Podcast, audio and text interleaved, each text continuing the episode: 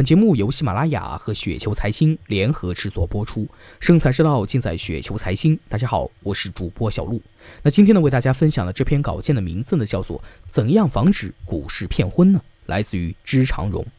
近日传得沸沸扬扬的这个骗婚案啊，说的是天才程序员呢被骗婚，人财两失，最后呢被逼自杀，听着呢是让人伤心流泪，群情激愤，大呼害人者真的是太坏了，太没有道德底线了。绝大多数人呢，觉得这样的事情呢是绝对不会发生在自己的身上的，自己没有那么傻。其实呢，未必。事实上呢，股市被骗的人呢不在少数，他们的受害金额加起来肯定是程序员被骗金额的十倍甚至百倍。而且我敢说啊，现在股市每天还是不断的会有新的骗子涌现，不断有新的受害者上当。股市骗婚案，股市骗婚案天天上映。那这次案例的女主角美丽、青春、高学历、高资产，股市上对应的骗子公司呢也是光鲜亮丽。比如说，连续五年业绩增幅呢都接近百分之一百。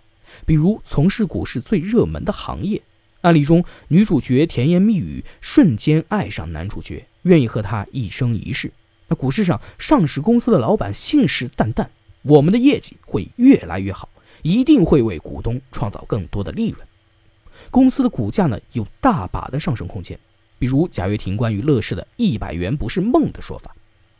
案例中呢，女主角会真的跟受害人结婚，仿佛是一个真实的童话故事。骗子公司的股价也真的会涨，有的甚至一星期就涨百分之五十，让股民有些短时间的狂喜。当然，结果也很类似。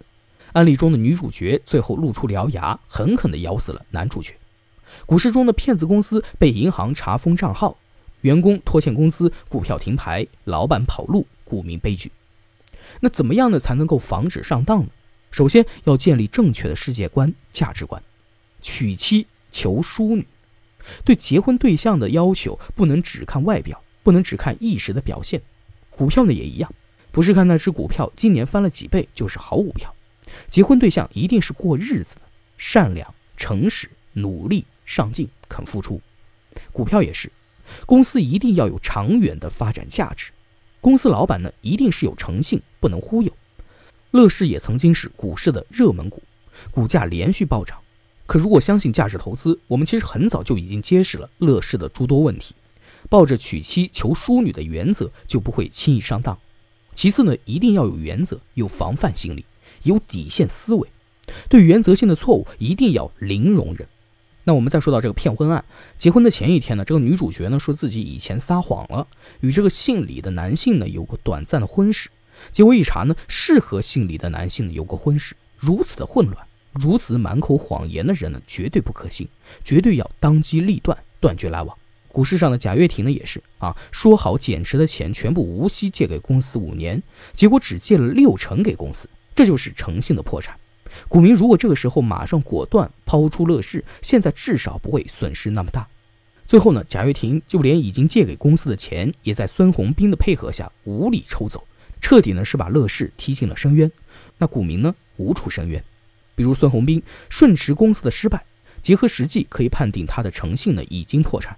现在的融创说的公司天上有地上无，公司能力呢上天入地无所不能，前景一片光明一片坦途。我感觉呢其实也是很危险的。最后我们要相信一点，平安是福，相信常识，不要目标太高。